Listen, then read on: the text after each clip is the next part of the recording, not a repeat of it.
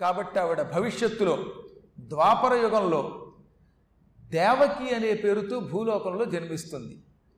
తండ్రి నీ తండ్రి కశ్యప ప్రజాపతి నా భర్త వసుదేవుడు అనే పేరుతో పుడతాడు.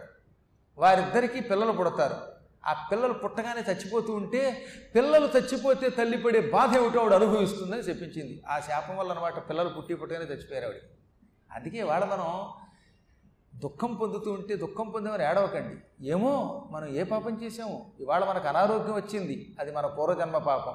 ఇవాళ మనకు దుఃఖం వచ్చింది. అది పూర్వజన్మ పాపం. పిల్లల వల్ల బాధ వచ్చింది. అది మన పూర్వజన్మ పాపమే.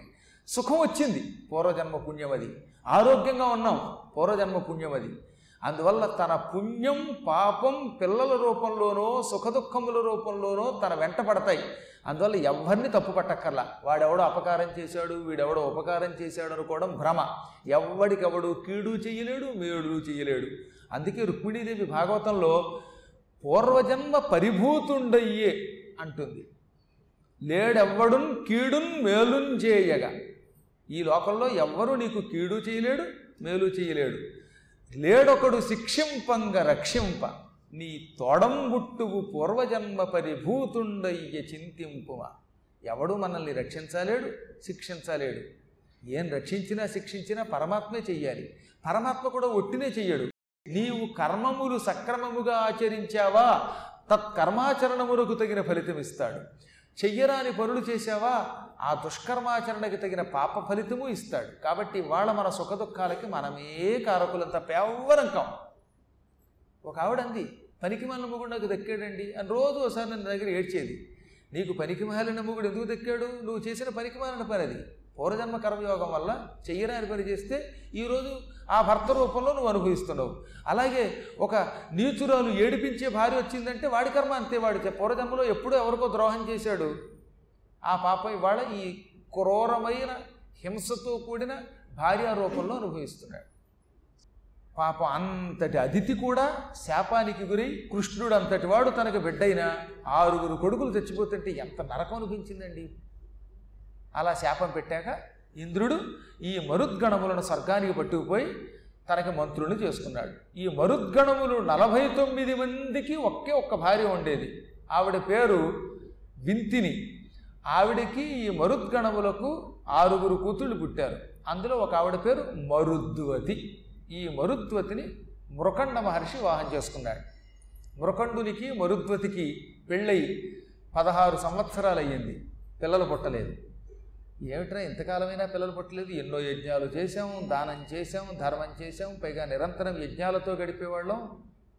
ఏదో ఒక కారణం లేకుండా సంతాన ప్రాప్తి లేకుండా ఉండదు. పిల్లలు లేకపోవడానికి ఏదో కారణం ఉంటుంది.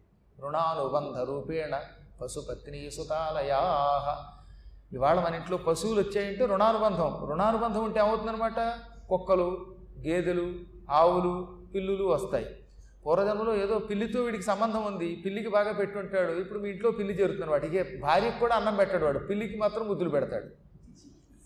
అలాగే ఇంట్లో చాలామంది అంతే. అతిథికి ఇంత అన్నం పెట్టలేరు చూస్తూ చూస్తూ కర్మ.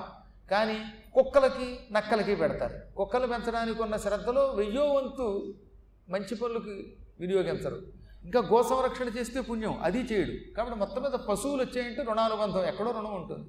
భార్య భర్త ఈ ఇద్దరూ కూడా ఎక్కడో రుణం ఉంటేనే భార్యాభర్తలు అవుతారు. రుణం ఉన్నంతకాలం కలిసి ఉంటారు రుణం అయిపోగానే భర్త దారిన భర్త భార్య దారిన భార్య పోతారు. అయ్యో నేను సౌభాగ్యంతో పోదాం అనుకున్నానండి అని ఎంత ఏడ్చినా నీ రుణం అంతే.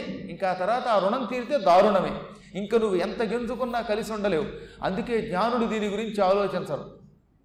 సుత పిల్లలు కూడా అంతే. నీ పిల్లలతో నీకు బంధం ఉంటే నువ్వు వాళ్ళు ఒక ఇంట్లో కలిసి ఉంటారు. బంధం తక్కువ ఉంటే వాళ్ళో చోట నువ్వో చోట ఉంటారు. అసలు పిల్లలు అనేవాళ్ళు ఉండాలంటే కూడా బంధం ఉండాలి. బంధం లేనప్పుడు పిల్లలు ఉండరు. కాబట్టి పిల్లల కోసం ఏడవకండి. వాడు ఎవడో పుట్టాడు పుట్టలేదు పిల్లలు వచ్చింది లేదు ఏం ఆలోచించకండి. మనకి ఎవరితో రుణానుబంధం లేదు హాయిగా ఉంటున్నాం అనుకోండి. ఇది కూడా మోక్షములకు మార్గం అనుకోండి. సాక్షాత్తు నన్నే మీ పిల్లాడు అనుకోండి. వదిలిపోతుంది. అలాగే నన్ను నేను దత్తత తీసుకుని మీ ఆస్తిమని నేను అడగలేదు కాబట్టి ఎందుకు వచ్చింది గొడవ? హాయిగా ఈ రుణానుబంధం ఉంటేనే పశు పత్ని సుత ఆలయా ఇళ్ళు కూడా అంతే. మీకు రుణానుబంధం ఉంటే ఇల్లు ఉంటుంది. మీ అదృష్టం బాగుంటే ఇంట్లో సొంత ఇంట్లో ఉంటారు. లేకపోతే ఇల్లు చోట వీడో చోట ఉంటారు. కొంతమంది చూసారో లేదో సొంత ఇల్లు ఉంటుంది. కానీ ఇంట్లో ఉంటాడు అద్దె ఇంట్లోనే ఉంటాడు వీడి కర్మ. బ్రహ్మాండమైన బిల్డింగ్ ఓ చోట ఉంటుంది. వీడి దిక్కుమాల బతికి అపార్ట్మెంట్లో కంపార్ట్మెంట్లో బతుకుతాడు. అంటే వాడికి ఆ ఇంటితో అటాచ్మెంట్ అంతే. అది వే- కేవలం వాడికి అద్దె ఇస్తుంది. ఆ ఇంట్లో ఉండే యోగం లేదు. ఇలా అన్నానని అనుకోకండి ఆలయం అంతే. నేను చాలాసార్లు చెప్పాను మళ్ళీ చెబుతున్నాను. నాకు నిజంగా ఒక మంచి శిష్యుడు ఉండేవాడు గొప్ప ఆఫీసర్ ఆయన. ఆయన హైదరాబాద్లో ఉండగా చాలా ఏళ్ళ క్రితం ఏమండి గురువుగారు నేను ఇల్లు కట్టుకోనా? అని అడిగాడు. మీ జాతక రీత్యా మీకు గృహయోగం లేదండి ఎందుకు వచ్చింది నా మాట వినండి అంటే మళ్ళీ వినకుండా గురువుగారు అంటారు కానీ మళ్ళీ బయటికి వెళ్ళి వాళ్ళ పనులు వాళ్ళే చేస్తారండి కొంతమంది. మీరు ఏం చెబితే చేస్తామంటారు బయటికి వెళ్ళి ఆ గురువుగారు అలాగే చెబుతారు ఆయన దారి అయిందే మన దారి మంది అని అనుకుని పాపం నల్లకొంటలో విద్యానగర్ దగ్గర ఆ ప్రాంతంలో ఒక అపార్ట్మెంట్ కొన్నాడు. తీసుకెళ్ళి ఒక చోట బాంబులు వేసే చోటకి ట్రాన్స్ఫర్ చేశారు ఆయన. గృహప్రవేశం అయింది మర్నాడు ట్రాన్స్ఫర్ ఆర్డర్ అలో లక్షణాన్ని అక్కడికి వెళ్ళాడు. అక్కడ ఉండడం చాలా కష్టంగా అయిపోయింది ఆయనకి. అక్కడ ఏడుస్తూ ఉంటే మళ్ళీ ఆయన భార్య అంది ఏమండి సొంత ఇల్లు లేకుండా ఏమంటాం? పోలండి హైదరాబాద్లో లేకపోతే ఎక్కడన్నా కొనండి అంది. మళ్ళీ అక్కడో స్థలం కొన్నాడు గృహప్రవేశం చేశాడు. ఈసారి తీసుకెళ్ళి అస్సాంలో బోడోలు ఉన్నారు ఉల్ఫా తీవ్రవాదులు అక్కడేశారు. మళ్ళీ తీసుకెళ్ళి తీసుకెళ్ళి. గజగజ వణికిపోయి మళ్ళీ పరుగెత్తుకుంటూ వచ్చేసాడు ఆయన నా దగ్గరికి. గురువుగారు ఇదేం కర్మ అంటే నీకు గృహయోగం లేదని చెప్పానా? అన్నాను. అయ్యింది ఏదో అయ్యిందండి. ఇప్పుడు నన్ను తీసుకెళ్ళి అస్సాం వేశారండి బాబు. అస్సాంలో నేను ఎక్కడ ఉంటానండి బాబు? నాకు ట్రాన్స్ఫర్ అయ్యే మార్గం చెప్పండి అన్నాడు. నీకు ఒకటే మార్గం. ఈ అపార్ట్మెంట్ అమ్మి అక్కడ కొనుక్కో అన్నాను. వెంటనే ఇక్కడ అమ్మేసి అస్సాంలో కొన్నాడు. వెంటనే ట్రాన్స్ఫర్ అయిపోయింది టక్కన వచ్చి మళ్ళీ పడ్డాడు. ఇక ఆ తర్వాత వచ్చి రిటైర్ అయ్యేదాకా మళ్ళీ కొనలేదనుకోండి కొన్న కొంతకాలం పోయాక ఏమండి సొంత ఇంట్లో ఉండాలనే కోరిక ఉంది కానీ ఎక్కడ ఇల్లు కొంటే అక్కడ ట్రాన్స్ఫర్ అవుతుంది ఇప్పుడు నేనేం చేయను అన్నాడు ఆయన. ఇప్పుడు ఆయనకి ఏమనుమానం వచ్చిందంటే ఉద్యోగంలో ఉండగా అంటే అపార్ట్మెంట్ కొనగానే ఇల్లు కొనగానే ట్రాన్స్ఫర్ అయ్యింది. ఇప్పుడు రిటైర్ అయ్యాక కొంటే పైకి ట్రాన్స్ఫర్ అయిపోతానేమో అని భయం పట్టుకుంది పైకే ట్రాన్స్ఫర్ అయిపోతారా గురువు గారు అన్నాడు. లేదు లేదు నీ భార్య పేరు మీద కొను. నేను పూర్తిగా చెప్పాను మన పారిపోయావు నీ భార్య పేరు మీద పిల్లల పేరు మీద కొన్ని ఉండంటే నిజంగా అలా కొన్నాక సుఖంగా ఉన్నాడు. ఇప్పుడో ఇప్పుడు కూడా ఆయనకి దాదాపు డెబ్బై ఎనిమిది ఏళ్ళు ఎంతో ఉన్నాయి. హాయిగా ఉన్నాడు ఏమి సందేహం లేదు. కాబట్టి రుణానుబంధం లేకపోతే నీ ఇంటిలో నీవు ఉండలేవు. రుణానుబంధ రూపేణ పశు పత్ని సుత ఆలయ. ఇవన్నీ ఒకదానితో ఒకటి సంబంధం. అటువంటి రుణం లేదేమో పిల్లలు లేరేమో అని బెంగ వచ్చింది ఆయనకి. ఆయన అదృష్టవశాత్తు నారద మహర్షి దర్శనమిచ్చాడు. ఎవరికైనా కష్టం వస్తే కష్టం తీర్చటానికి జగద్గురుడు సద్గురుడు ఆ రోజులలో మనందరికీ పరమాత్మ స్వరూపుడు జ్ఞానస్వరూపుడైన నారదుడు వారికి దర్శనమిచ్చాడు. వారణాసి వెళ్ళండి. మీ పేరు మీదుగా లింగ ప్రతిష్ఠ చెయ్యండి. వారణాసిలో లింగ ప్రతిష్ఠ చేసిన వాడికి ఖచ్చితంగా కైవల్యం వస్తుంది. కాశీఖండంలో చాలాసార్లు చెప్పారండి ఆయన. మానవుడికి ముక్తి కావాలంటే శాశ్వత కాశీ నివాస ఫలితం రావాలంటే దానికి కాశీలో లింగ ప్రతిష్ఠ చెయ్యాలి. అందుకే కాశీలో మహానుభావులంతా ఎక్కడో చోట ఎక్కడ పెట్టేసినా పర్వాలేదు. దానికేమి పెద్ద శాస్త్రం కూడా అక్కర్లా. కాశీకి ఒక గొప్పతనం చెప్పటారా? తీసుకెళ్ళి లింగాన్ని ప్రతిష్టని గంగలో పారేసినా అది ప్రతిష్టట. ఇంకెక్కడ ఆ యోగం ఉండదు. కాశీలో లింగం పెట్టినవాడు వెయ్యి యోజనముల దూరంలో చచ్చిపోయినా కాశీలో చచ్చిపోయిన ఫలితం వస్తుంది. అందుకే కొన్ని మంచి ముహూర్తాలు ఉంటాయి. ఈ మధ్యన కొంతమంది శిష్యులు నన్ను కాశీలో లింగ ప్రతిష్ఠ చేసుకుంటామండి అని ఒక సుముహూర్తం పెట్టండి అన్నారు. సరేనని ఒక మంచి ముహూర్తం పెట్టాను అందులో ఒక ఆయన ఈయన ఎదురుగుండా కూర్చున్నా. ఈయన ఇంటి పేరు సువర్ణ ఆయన పేరు లింగయ్య. సువర్ణ లింగాయ నమః అనడానికి అవకాశం ఆయనకి. ఇంటి పేరు సువర్ణ ఆయన పేరు లింగ. వాళ్ళ నాన్నగారు ఎంత వేద పండితులో తెలిసినా ఇక మామూలు వేద పండితులు గారు చతుర్వేదాలలో ఆరితేరిన మహానుభావుడు నిజంగా ఆయన ఇప్పుడు లేరు మన మధ్యన ఆయన ఒక నాలుగేళ్ళు ఎంతో అయ్యింది.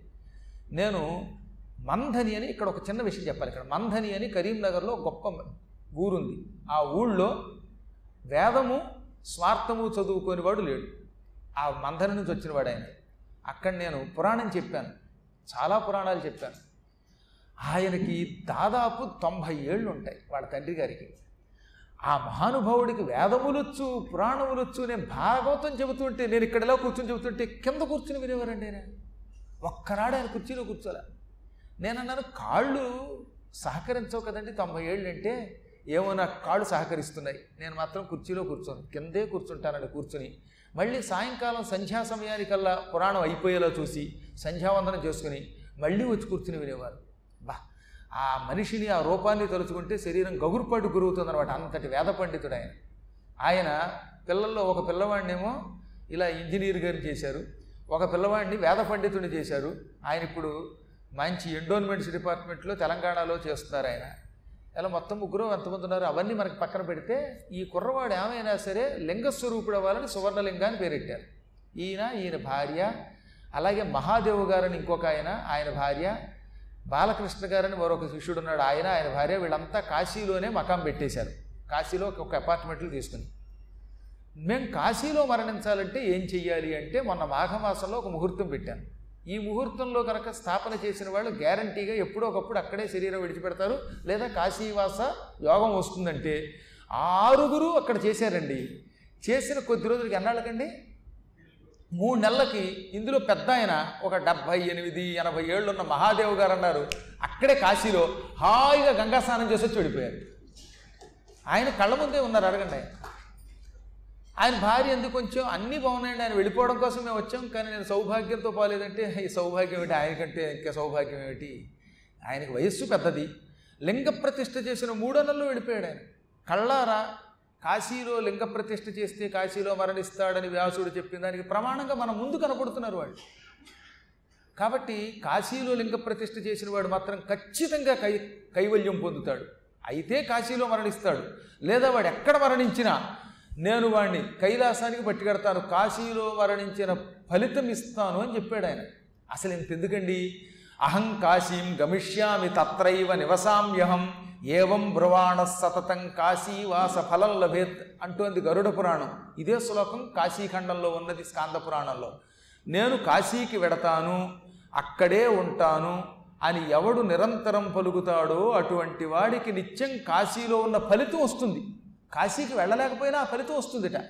అందుకని ఇంత గొప్ప శ్లోకాన్ని మనం రోజు చదువుకోవాలి. అహం కాశీం గమిష్యామి తత్రైవ నివసామ్యహం ఏవం బ్రువాణహ సతతం కాశీవాస ఫలం లభేత్. జ్ఞానులు ఎప్పుడు అలాగే అనుకుంటారు. నేను కాశీ వెడతాను అక్కడే ఉంటాను అని నిత్యం పలిగితే కాశీలో నివసించిన ఫలితం వస్తుంది ముక్తి వస్తుంది. అటువంటిది కాశీకి వెళ్ళి ఒక లింగ ప్రతిష్టాపన చేస్తే వాడికి సంతానం కలగకుండా ఉంటుందా? కాబట్టి నువ్వు కాశీ వెళ్ళు. నీ పేరు మీదుగా లింగాన్ని ప్రతిష్ఠించు. కుమారుడు కావాలని కోరుకో. విశ్వనాథుడు నీకు సత్సంతానం ప్రసాదిస్తాడు. హో కాశీ విశ్వనాథుడిని సేవించనగానే మృకండు మరుద్వతీ సమేతంగా వారణాసి వచ్చాడు. వారణాసి వచ్చినవాడు మొట్టమొదట దర్శనం చేసుకోవలసింది డుంటి విఘ్నేశ్వరుణ్ణి. డుంటి విఘ్నేశ్వర దర్శనం చెయ్యని వాడు కాశీలో ఎక్కువసేపు ఉండడు వాడిని గెంటేస్తాడు ఆయన. అందుకే అక్కడికి వెళ్ళగానే మొట్టమొదట విఘ్నేశ్వరుణ్ణి డుంటి అనే ప్రాంతంలో చూడాలి. కాశీలో ఏడు ఆవరణములు ఉన్నాయి ఈ ఏడు ఆవరణములలోనూ కలిసి నూట ఇరవై ఆరుగురు వినాయకులు ఉన్నారు డుంటి విఘ్నేశ్వర అర్క విఘ్నేశ్వర కపి విఘ్నేశ్వర నారసింహ విఘ్నేశ్వర అలర్కేశ్వర ఇలా మొత్తం ఏడు ఆవరణల్లో ఉన్నారు విఘ్నేశ్వరులు. వీళ్ళంతా కాశీఖండంలో చెప్పబడ్డారు. ఈ విఘ్నేశ్వరులు అందరూ మనల్ని అనుగ్రహిస్తారు. ఒక్కొక్కడి ఒక్కొక్క ఉపకారం చేస్తాడు. డుంటి విఘ్నేశ్వరుడు మనకి కాశీ వెళ్ళాక విఘ్నం లేకుండా చేసి కాశీలో ఉండే యోగం ఇస్తాడు. మీరు ఏదన్నా పని మీద కాశీ పెడితే డుంటి విఘ్నేశ్వరుడికి నమస్కారం చేసుకుంటే ఆ పని అయ్యేలా చూస్తాడు. ఆయనకి దండం పెట్టకపోతే మాత్రం ఆయనకి నమస్కరించకపోతే ఆయనకి గరిక ఇవ్వకపోతే ఆయనకి ఏటుకోళ్ళు సమర్పించకపోతే గుంజీలు తీయకపోతే అక్కడ ఎక్కువ కాలం ఉండలేరు అనుకున్న పని అవ్వదు. అందుకే ముందు అక్కడికి వెళ్ళి ఆయనని పూజించి మణికర్ణికా ఘట్టంలో స్నానం చేసి అన్నపూర్ణాదేవిని విశాలాక్షిని విశ్వేశ్వరుణ్ణి భక్తితో శ్రద్ధతో అర్చించి ధ్రువుడు ప్రతిష్ఠించిన లింగం ఒకటి ఉన్నది. ఆ ప్రాంతంలో ఈయన ఒక లింగాన్ని ప్రతిష్ఠించాడు. మురకండుని చేత ప్రతిష్ఠింపబడిన ఆ లింగం మృకండీశ్వర లింగము. మరుద్వతి కూడా ఉండడం వల్ల మరుద్వతీశ్వర లింగం అని పిలువబడింది. ఆ లింగాన్ని వాళ్ళు ఆరు నెలలు అర్చించారు. ప్రొద్దుట ఆరు గంటలకి సూర్యుడు ఉదయించిన సమయంలో సంధ్యా సమయంలో మళ్ళీ తొమ్మిది గంటలకి మరలా మధ్యాహ్నం పన్నెండు గంటలకి మరలా సాయంకాలం సూర్యుడు అస్తమిస్తున్నప్పుడు మరలా రాత్రి తొమ్మిది గంటలకి అర్ధరాత్రి పన్నెండు గంటలకి ఆరు కాలముల పూజ షట్కాల శివ పూజ ధురంధరులు అంటారు వీళ్ళని. రోజు ఆరు కాలముల పాటు అర్చన చేసేవారట. అర్జునుడు ఈ ఆరు కాలాలు పూజించబట్టే శివుడు ఆయనకి పాశుపతాస్త్రం ఇచ్చాడు. మీకు ఆ విషయం భారతంలో అరణ్య పర్వంలో చెప్పాను. శ్రీనాథుడు కూడా హరవిలాసంలో ఆరు కాలములు పూజించబట్టే అర్జునుడి పూజని మెచ్చుకుని ఈశ్వరుడు ప్రసన్నుడయ్యాడని చెబుతాడు ఆయన. పంచాలీ ప్రియవల్లభుండు వెస ఆ పంచాలు వర్ణించే అంటాడు ఆయన. చెంచెన్మంత్ర పరంపరా పరమనిష్టా తత్వరత్వంబునన్ పెండ్లి కొడుకున్ మధ్యాహ్న కాలంబు సేవించున్ నిర్జర రాజసూనుడు మనో వీధి సదాధ్యాసితన్. ఈ నిర్జన రాజసూనుడు మనోవీధి సదాధ్యాసితతో మధ్యాహ్నం పూట శివుణ్ణి అర్చించేవాట మధ్యాహ్నం పూట అర్చించేటప్పుడు శివుడికి మందార పుష్పాలు ఇస్తే తొందరగా కోరికలు తీరుతాయి. అదే సాయంకాలం సూర్యుడు అస్తమిస్తున్నప్పుడు నందివర్ధనములనే పువ్వులతో పూజించాలి. ప్రాతకాలంలో అయితే తెల్లని మల్లె పువ్వులతో కానీ కొండవర్ధనాలతో కానీ పూజించాలి. అర్ధరాత్రి వేళ అయితే నీలం పువ్వులతో ఈ నీలంగా ఉండే నీలాంబరాలు మొదలైన పువ్వులతో అర్చించాలి. ఇలా ఒక్కొక్క కాలమునకు ఒక్కొక్క రంగు చెప్పబడింది. ఆ పువ్వులు ఇస్తూ ఆరు ఆరు నెలల పాటు మరుద్వతీ మృకండులు ఈశ్వరుణ్ణి ఆరాధించారు ఈశ్వరుడు వారికి ప్రత్యక్షమై మీ కుమారుడు కావాలా కూతురు కావాలా? అన్నాడు. ఈయన అదేమిటి స్వామి నేను పుత్ర సంతానం కోసమే నిన్ను ఆరాధించానన్నట్ట. ఓహో అలాగా? నీకు పుత్రుడు పుడతాడు. కానీ ఆ పుత్రుడి వల్ల నువ్వు కొంత దుఃఖం పొందుతావు. అది కారణం ఏమిటో చెప్పకుండా నీకు పుత్రుడు ఉదయిస్తాడు. వాడి వల్ల కొంత దుఃఖం పొందుతావు. ఆ తర్వాత సుఖం పొందుతావు అని అదృశ్యమైపోయాడు ఈశ్వరుడు. కూతురైతే శాశ్వతమైన ఆయుర్దాయం కలుగుతుంది పుత్రుడైతే అల్పాయుష్కుడవుతాడని ఆయన అంతరార్థం. అది చెప్పి చెప్పకుండా చెప్పి పుత్రుడి వల్ల కించిత్ దుఃఖం పొందుతావని అదృశ్యమైపోయాడు పరమేశ్వరుడు. ఆయనకి విషయం అర్థం కాక మృకండు ఎంత జ్ఞాని అయినా ఎంత తపస్యాలి అయినా ఈశ్వరుడి మనస్సులో ఏముందో ఏం తెలుసుకోగలరు? పోలే అసలు ఆయన పుత్రుడు ఇస్తానన్నాడు మధ్యలో పుత్రుడు వచ్చాక దుఃఖం లేకుండా ఉంటుందా? పిల్లల వల్ల దుఃఖం అంటే ఏమై ఉంటుంది? బహుశా చిన్నపిల్లలు ఆడుకుంటున్నప్పుడు అనారోగ్యాలు వస్తాయేమో. లేక వాళ్ళు ఏమైనా దెబ్బలు తింటారేమో. కొంచెం చదువు దగ్గర ఏడిపిస్తారేమో. ఇలాంటివి ఏమైనా కష్టాలేమో అని సర్దు చెప్పుకున్నాడు. మరుద్వతి ఇదేం వినలేదు పాపం. శివుణ్ణి చూచిన ఆనందంలో అసలు ఈశ్వరుడు ఏమన్నాడో కూడా వినలేదు. ఇద్దరూ తిరిగి ఇంటికి వచ్చారు ఎదిగో వారికి పుట్టాడు ఒక కుమారుడు. ఆయనే మార్కండేయుడు. మహానుభావుడు. సూర్య భగవానుడు ఉదయిస్తున్నప్పుడు ఏ రంగులో ఉంటాడో ఆ రంగులో ఉండేవట్ట ఆయన. సూర్యుడు ఉదయిస్తున్నప్పుడు అరుణ వర్ణంలో ఉంటాడు. ఎర్రని కిరణములతో ఉంటాడు. అటువంటి అరుణ వర్ణంతో పుట్టాడు ఆయన. మార్కండేయుడు పుటం పెట్టిన రాగిరేకులో ఉండేవట ఉదయిస్తున్న సూర్యుడిలో ఉండేవట ముగ్గిన కమలాఫలంలో ఉండేవట చాలా ముద్దుగా ఉన్న ఆయనకి మృకండుని పుత్రుడు గనక నారదుడు మార్కండేయుడు అని పేరెట్టాడు నారదుని పిలిచి నారద మహర్షి నీ అనుగ్రహం వల్లే కదా కాశీక్షేత్రం వెళ్ళాను. వారణాసిలో శివుణ్ణి పూజించాను శివలింగం ప్రతిష్ఠించాను. ఈశ్వరానుగ్రహంతో పుత్రుడు పుట్టాడు. ఇతని జాతకం చూసి ఏ ఏ గుణములతో ఉంటాడు ఎలా ప్రవర్తిస్తాడు ఎంతకాలం జీవిస్తాడో చెప్పన్నాడు నారదుడు చిరునవ్వు నవ్వి ఇతని చూడగానే ఇతని ముఖాన్ని బట్టి హస్త సాముద్రికాన్ని బట్టి ఇతని సంపూర్ణ జీవనం నాకు అవగతమైపోయింది. ఈతడికి ఆయువు చాలా తక్కువ. కేవలం పదకొండేళ్ళు జీవిస్తాడు. పదకొండో సంవత్సరం నిండగానే ఇతనికి మృత్యు వస్తుందన్నాడు. ఇతని జాతకం ప్రకారం పదకొండు ఏళ్ళు నిండగానే ఇతనికి మరణం తప్పదు. అపమృత్యు భయం ఉన్నది ఇతనికి అనగానే ఒక్క క్షణకాలంలో గుండె జల్లుమని మరుద్వతి కింద పడిపోయింది. గుండెలు బాదుకున్నది. మృఖండు తెల్లబోయాడు కాకపోతే కాస్త పురుషుడు కనుక సంభాళించుకున్నాడు. మహర్షి ఏమిటి కర్మన్నట్ట ప్రస్తుతానికి ఇంతే ఇంతకు మించి నాకేమీ నీకు ఉపదేశం చేసే అర్హత లేదు అవకాశం లేదు. కానీ ఒకటి గుర్తుపెట్టుకో. అఘటన ఘటన ఘటికుడు పరమాత్ముడు అంటే ఎప్పుడు ఏం దొరుకుతుందో తెలియదు.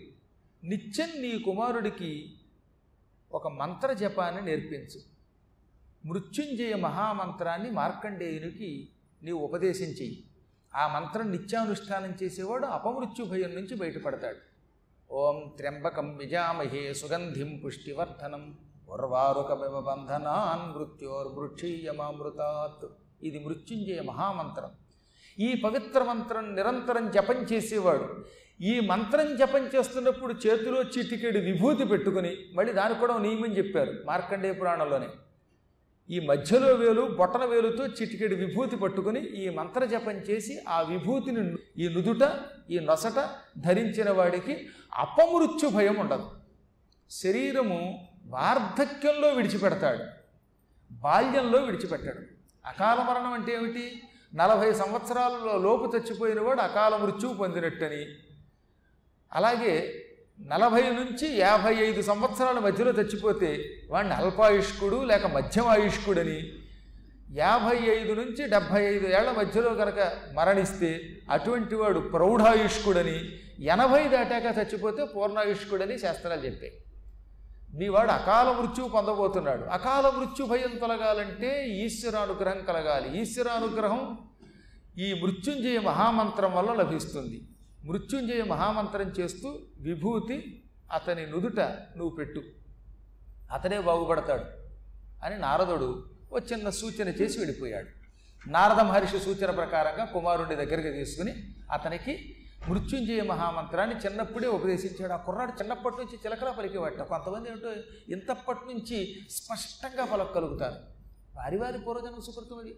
పూర్వజన్మలో చేసుకున్న మహాపుణ్యం వల్ల సరస్వతీ కటాక్షం వల్ల ఇంతప్పటి నుంచి పండితులు అవుతారు ఆది శంకరాచార్యులు వారు సాక్షాత్తు శంకరుడు కాబట్టే ఆయన పుట్టడంతో కవిత్వం చెప్పాడు ఆయన. కొంతమంది ఎంత ప్రయత్నం చేసినా కవిత్వం రాదు. ఈ పుణ్యాత్ముడు రోజు గురువైన తండ్రి చెప్పినట్టుగా చిటికెడు విభూతి చేత్తో తీసుకుని మృత్యుంజయ మహామంత్ర జపం చేసి దానిని నుదుట ధరించేవాడు. నుదుట విభూతి ధరించి వెడుతున్న ఈ అరుణవర్ణంలో ఉన్న పిల్లవాడు చూస్తే అందరూ ముచ్చట పడిపోయేవారట. మంచి ఎర్రని పిర్లాడు. సూర్యకాంతి వంటి కాంతి కలిగిన వాడు ఎంత విభూతి పెట్టుకుని వెడుతూ ఉంటే అసలు ఆ దృశ్యం చూడడానికి ఎలా ఉంటుందో ఆలోచించండి. ఎనిమిదేళ్ళు రాగానే అతనికి ఉపనయనం చేశారు. ఉపనయనం అయ్యింది. ఇక అక్కడి నుంచి నిత్యం సంధ్యావందనం బ్రహ్మచర్య దీక్ష శాస్త్రాధ్యయనం అన్నీ చేశాడు ఆయన. సకల శాస్త్రములు అభ్యసించాడు.